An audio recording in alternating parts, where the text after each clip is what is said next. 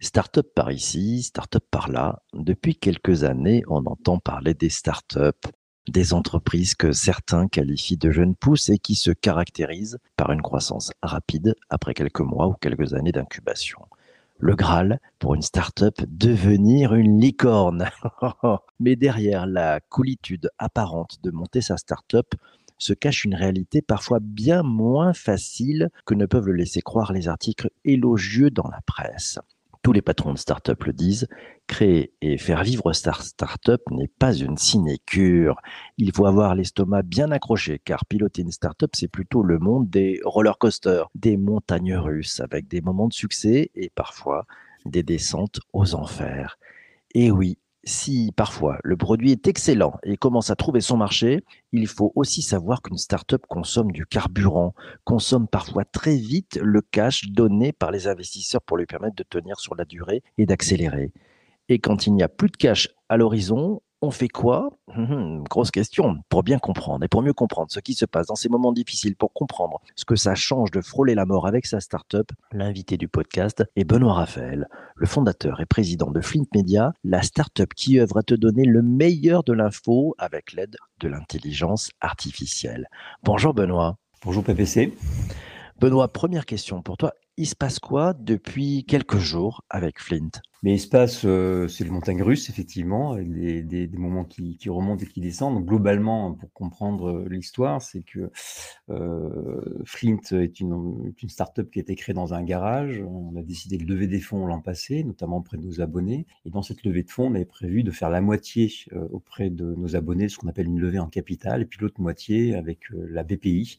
Euh, et donc, on avait prévu de lever 500 000 euros. Donc, on avait un business plan, un plan d'investissement qui prévoyait cette levée-là. Et euh, patatras, euh, euh, au fil du temps, le dossier qui avait été monté auprès de la BPI par, par l'organisme qui s'en occupait, il y avait une erreur dans le dossier. Donc on s'est retrouvé avec au dernier moment, c'est-à-dire il y a quelques mois à peine, un peu moins de la moitié de ce qu'on espérait, c'est-à-dire 100 000 euros au lieu de 250 000 euros. Donc il nous manquait 150 000 euros, on va dire, pour, pour terminer ce plan d'investissement. on avait déjà freiné les quatre fers, mais je me suis retrouvé dans une situation, tu sais ce qu'on appelle, on appelle la date de mort de l'entreprise. Alors ça fait peur toujours, mais quand on est une startup qui démarre hein, en phase d'amorçage, euh, on a toujours cette date-là en fait en ligne de mire dans notre prévisionnel, qui est la date où on n'aura plus de cash. Donc il faut toujours l'avoir en, ligne de mire. Souvent elle est à trois mois, quatre mois, six mois, euh, un an. Et là, brusquement, cette date de mort euh, c'est rapproché.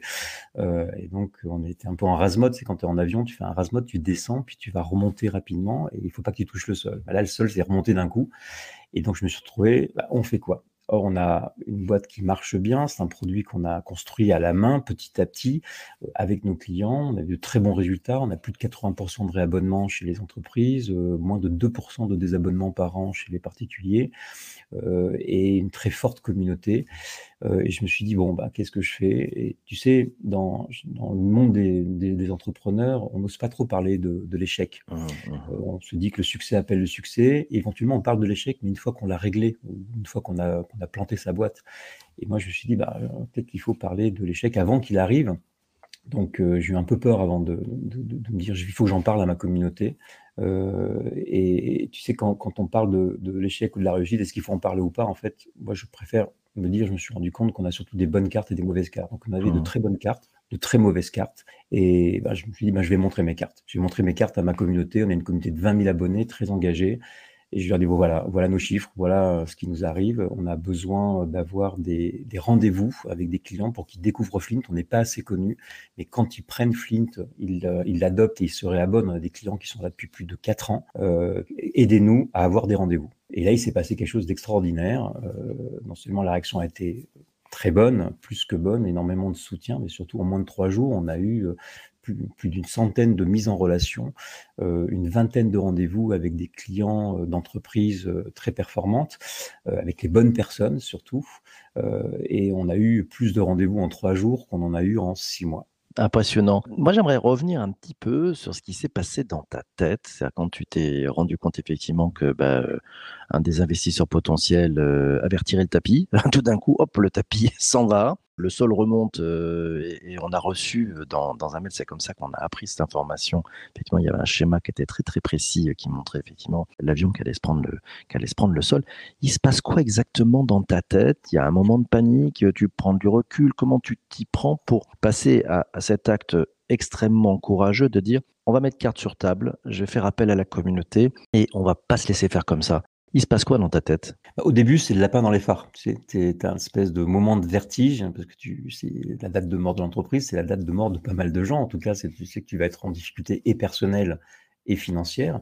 Euh, donc, tu as, un moment, c'est le, lapin dans les phares, paralysé. Donc, il ne faut pas que ça dure trop longtemps. Donc, ça a duré euh, euh, la soirée. Je suis rentré chez moi.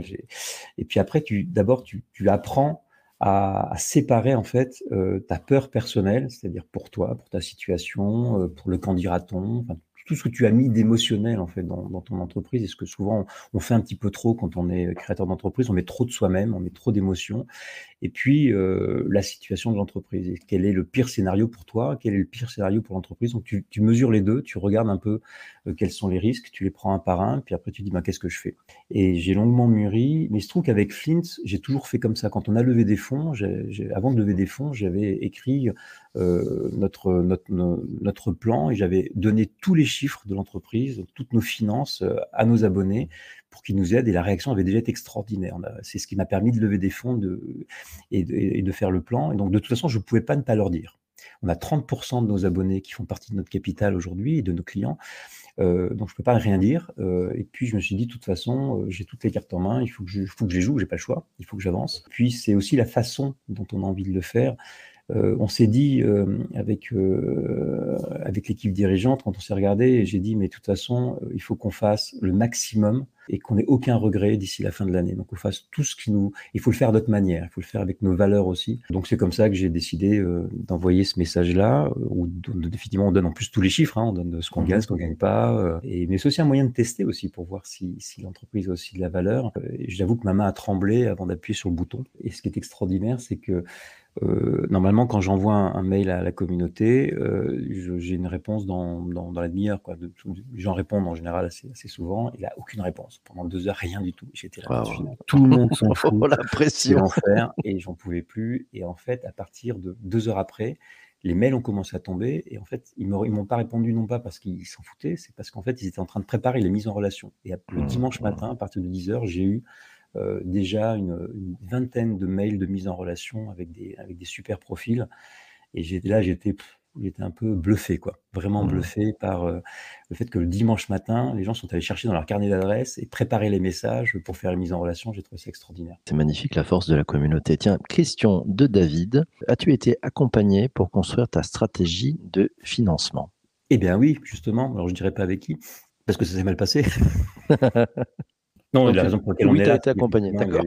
Oui, c'est parce qu'il y a eu, une, il y a, il y a eu une mauvaise approche, en tout cas, de la structure de la boîte qui a fait qu'on rentrait pas dans, les, dans, dans, le dossier sur lequel on avait été préparé. Donc, on a dû passer sur un autre dossier et s'en occuper nous-mêmes. Et ensuite, on est passé avec une autre, effectivement, un, autre accompagnement en financement avec eux. Ça s'est très bien passé. Dans ces bonnes nouvelles du, du dimanche, quand, quand, les mails reviennent avec euh, des personnes qui ont pris le temps de, de, de creuser dans leur canal d'adresse, de dire comment on peut aider, toi, tu te dis quoi? Ça y est, c'est une remontada, on va y arriver mais il y, a quand même beaucoup de chemin. T'as quelle tête le dimanche à, à midi quand, quand tu t'es dit, tiens, ça y est, ça commence à revenir? D'abord, je n'aurais pas envoyé ce message si je ne savais pas que l'entreprise allait, allait continuer à, avancer et que surtout on en sortirait plus fort. Donc, si, si je pensais que la boîte était perdue, par exemple, j'aurais jamais envoyé ce message. Je n'aurais pas envoyé de message désespéré, ça ne servait pas à grand chose. Le but, c'était pas de mmh. sauver une boîte euh, absolument, c'était de lui donner beaucoup plus de force et lui donner l'élan pour passer ce. Encore une fois, la boîte va bien en fait. Hein. Structurellement, la boîte euh, va bien. Euh, on a eu des problèmes conjoncturels. Le Covid aussi a fait qu'on a eu euh, des, temps de commercialisation plus longs. donc, j'avais déjà confiance dans la boîte, ça m'a donné beaucoup plus confiance, ça nous a donné beaucoup plus d'énergie. J'ai jamais eu autant d'énergie, autant de plaisir à bosser dans cette entreprise. J'ai pas eu vraiment d'euphorie. J'étais, ça m'a donné le sentiment que j'étais content de faire cette boîte comme je l'avais fait. J'ai beaucoup appris. Euh, maintenant, euh, mon regard, il est euh, là. On, a, on a à peu près décalé la date de mort rapidement, puisque ce qu'on appelle le pipe commercial, hein, c'est, le, nombre de possibilités de contrats qu'on peut avoir. Il est passé de 200 000 euros à 400 000 euros en moins d'une semaine Mais il faut encore qu'on vende derrière, hein, évidemment. Moi, je pense surtout à janvier, février, pour, pour qu'on ne se retrouve pas avec la tête dans le guidon euh, et la tête sous l'eau à nouveau, pour qu'on puisse vraiment avoir une vision de comment on avance sur l'année prochaine. En termes d'euphorie aussi, également, il n'y a donc pas d'euphorie. Euh, on a eu aussi euh, des, des, beaucoup, des investisseurs ou des fonds d'investissement qui nous ont appelés, qui ont brusquement trouvé l'entreprise très intéressante. Alors moi, je cherche pas d'argent, je cherche des clients mais j'ai trouvé ça assez enrichissant de, de, voir pourquoi euh, d'un coup ils trouvaient cette entreprise intéressante alors que justement je venais juste de montrer toutes mes mauvaises cartes. Hum, intéressant cette transparence. Il y a un commentaire d'Isabelle qui dit ouais, on, est, on était ému aussi, Benoît, à, la lecture de, ton mail et elle te le dit, tu as une belle transparence. La transparence, finalement, c'est en train de démontrer que ça devient une force de montrer ses cartes, d'abattre ses cartes, de montrer son jeu. C'est un peu contre-intuitif, non?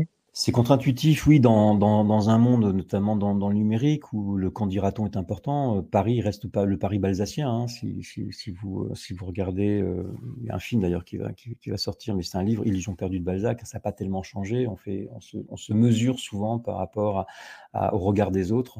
C'est un peu un danger, ça, aussi également. Donc, je pense que je parlais pas trop de transparence, mais plutôt de sincérité.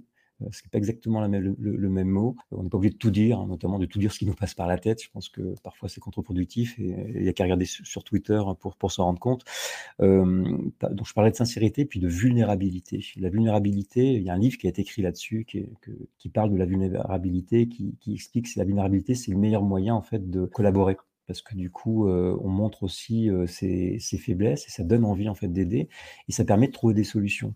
Euh, on ne trouve pas les solutions tout seul. Et, donc, je trouve que j'ai appris que la, sincérité et la vulnérabilité, ça permet de trouver des solutions ensemble. Et ça vaut dans l'entreprise hein, comme ça vaut à l'extérieur avec, avec ses clients. Il ne faut pas considérer ses clients comme uniquement des gens à qui on va vendre un truc. Les clients, ils, sont, ils construisent le produit avec nous. Je pense que ça m'a appris beaucoup de choses sur la relation client. Ils sont contents du produit qu'ils utilisent parce que ça leur est utile et surtout en ce moment, l'information, le chaos de l'information, on a besoin d'en sortir. C'est extrêmement important aujourd'hui dans des mondes qui sont en mutation rapide. Quand on est en entreprise, on a besoin de bien comprendre l'info. Donc on fait quelque chose qui est utile. On est une entreprise aussi à mission. Euh, et moi, ça m'a appris qu'une entreprise se construit à partir euh, de ses clients. Et pour ça, ben, il faut être sincère. Commentaire et question aussi de Vincent. De manière raisonnée, y avait-il un risque que cette stratégie d'ouverture plante? Ou avec le recul, est-ce que ça ne pouvait que marcher, Benoît? Eh ben, j'en sais rien. Euh, c'est non, on prend un risque. Quand on prend un risque, il faut accepter le, risque que ça pouvait pas avoir un effet, peut-être, ça pourrait pu avoir un effet négatif tout de même chez les clients, par exemple, qui auraient, les clients actuels qui auraient pu penser, mais du coup, est-ce que je vais me réabonner euh, s'il y a un risque dans l'entreprise? Mais il se trouve que on a réabonné 100% de nos clients depuis six mois, et notamment même dans cette période-là, où au contraire, euh, ils l'ont pas fait forcément pour nous soutenir, ils l'ont fait parce qu'ils aiment ce produit-là, ils voulaient qu'on continue. Donc euh, euh, ça n'a pas posé de problème, et ça aurait pu, ça aurait pu aussi poser un problème réputationnel, mais je crois que j'ai appris quelque chose, et j'ai lu récemment une interview d'un coach sportif pour des sportifs de haut niveau, notamment qui devaient partir aux Jeux Olympiques, et il leur apprend à et qui ont toujours très peur en fait d'échouer. Euh, et donc, euh, il leur fait euh, relativiser les choses en, regardant les plus et les moins d'un échec et les plus et les moins d'un succès aux Jeux Olympiques, par exemple. il dit l'important, tout ça, c'est une étape. Une fois que l'échec ou la réussite est passé, c'est le passé. L'important, c'est l'humain qu'on veut devenir. et moi, c'est un peu dans cette philosophie-là que j'ai avancé. C'est l'objectif, c'est de savoir ce que moi je deviens à travers toutes ces expériences-là. Comment est-ce que comment est-ce que Comment est-ce que l'entreprise aussi elle grandit à travers ça? Tout le reste, après, sont des étapes. On a tous des mauvaises et des bonnes, cartes. On a tous des hauts et des bas. Si on est entrepreneur, on le sait parfaitement. Donc, bien sûr qu'il y avait un risque. Il y avait un risque, surtout que tout le monde s'en fout. Ou alors qu'on estime que je, me plaignais euh, et que, et que c'était pas forcément une attitude à avoir pour un entrepreneur. Mais comme j'ai toujours joué la sincérité euh, et que ça a toujours eu un bon écho, parce que finalement, quand on est sincère et qu'on demande euh, des conseils, c'est assez rare que les gens nous répondent non. Je vois sur, LinkedIn les commentaires qui, affluent. Euh, c'est Michel qui dit Beau témoignage sur la réalité de la vie des startups.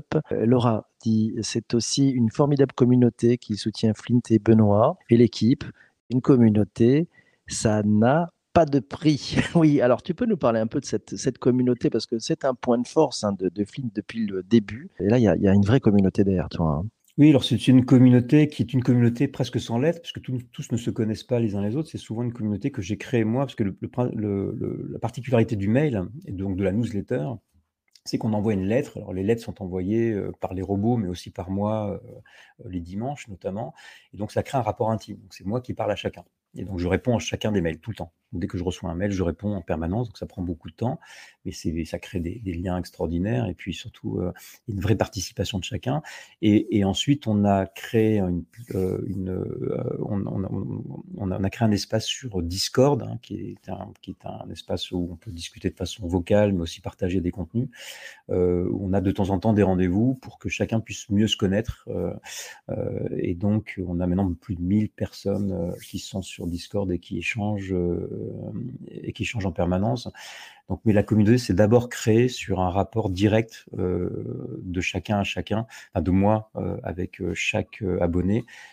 et puis petit à petit, on a créé des échanges entre eux. Elle est forte parce qu'on a construit le projet euh, le projet financier, le projet, le produit, euh, toujours avec la communauté. On a démarré par une petite communauté, puis ensuite ça s'est agrandi.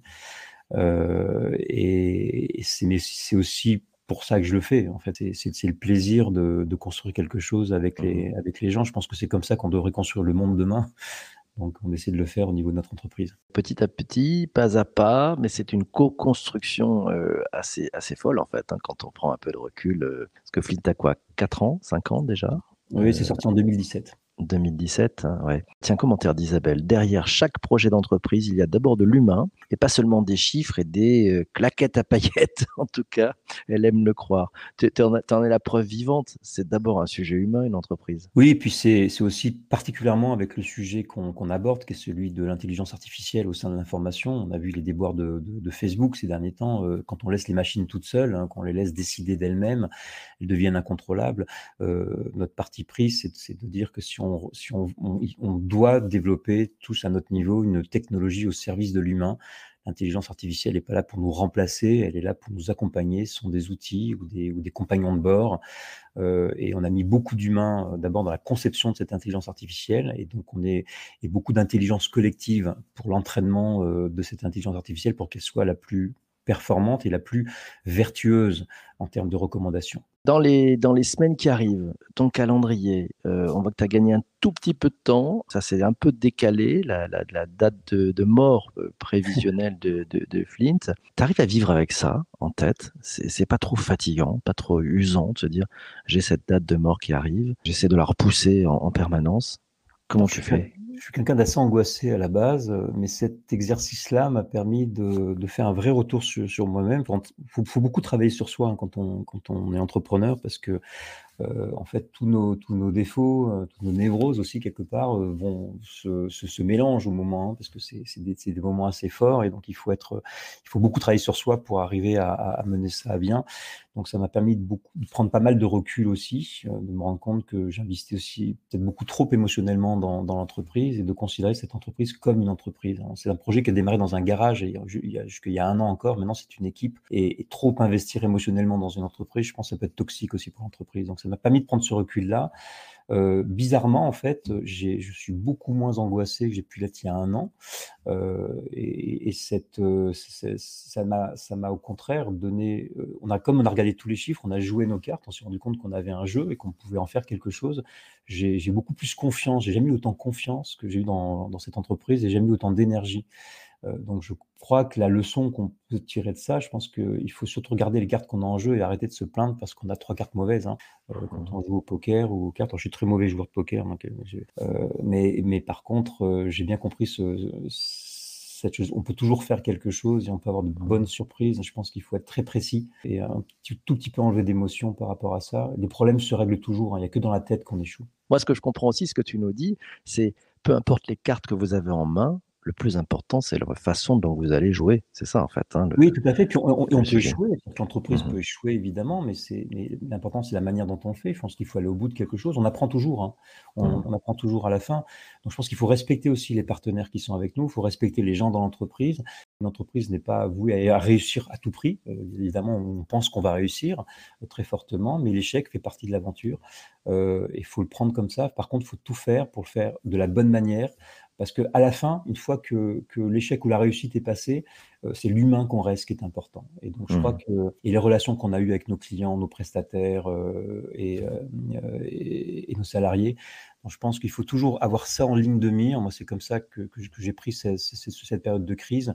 ne jamais trahir ce qu'on est et à jouer ses cartes, mais sans jamais tricher. Cette émission, elle touche malheureusement à sa fin. Une, dernière question pour toi, c'est celle de, Vincent. Quand l'avion sera-t-il assez haut pour ne plus toucher le sol et, mais je la poursuis, cette question.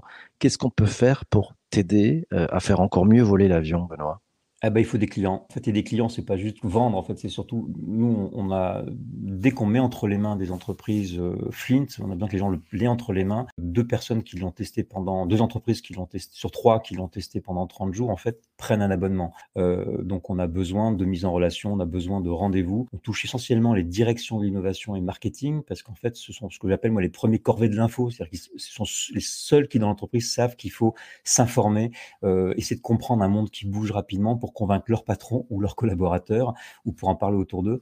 Donc, on a besoin de mise en relation, de rendez-vous. Donc, faites, si vous connaissez Flint, utilisez-le d'abord, évidemment. Euh, ne, faites pas de mise en relation si vous ne le connaissez pas. Il faut, il faut que vous, soyez assuré que ça soit vraiment utile, que ça fait, ça fait gagner du temps à beaucoup de gens. Et si vous en êtes convaincu, euh, mettez-nous en relation euh, avec plutôt des grands comptes et, et nous, on s'occupe du reste. Voilà, on s'occupe du reste. Merci. Bon, plein de bonnes ondes, on va t'aider, c'est promis. Mille merci à toi d'être euh, venu ce matin. Euh, merci pour euh, la clarté, ta transparence, ton énergie, toutes ces belles choses là que tu nous as appris ce matin. C'est pas les cartes que vous avez dans les mains qui comptent, hein, c'est la façon dont vous jouez. C'est la belle leçon du jour. Merci Benoît. Merci à toi d'avoir écouté cet épisode du podcast jusqu'ici. on se donne rendez-vous pour un prochain épisode. Ça sera demain. On va parler de ouais, de ce qui change dans, en matière de veille, ouais, concernant la communication 2021. Je serai accompagné de Cindy Bétan, elle est marketing et influence manager chez Cision France. On se retrouve très très vite. Surtout, portez-vous bien et surtout, ne lâchez rien. Ciao, ciao, bye bye.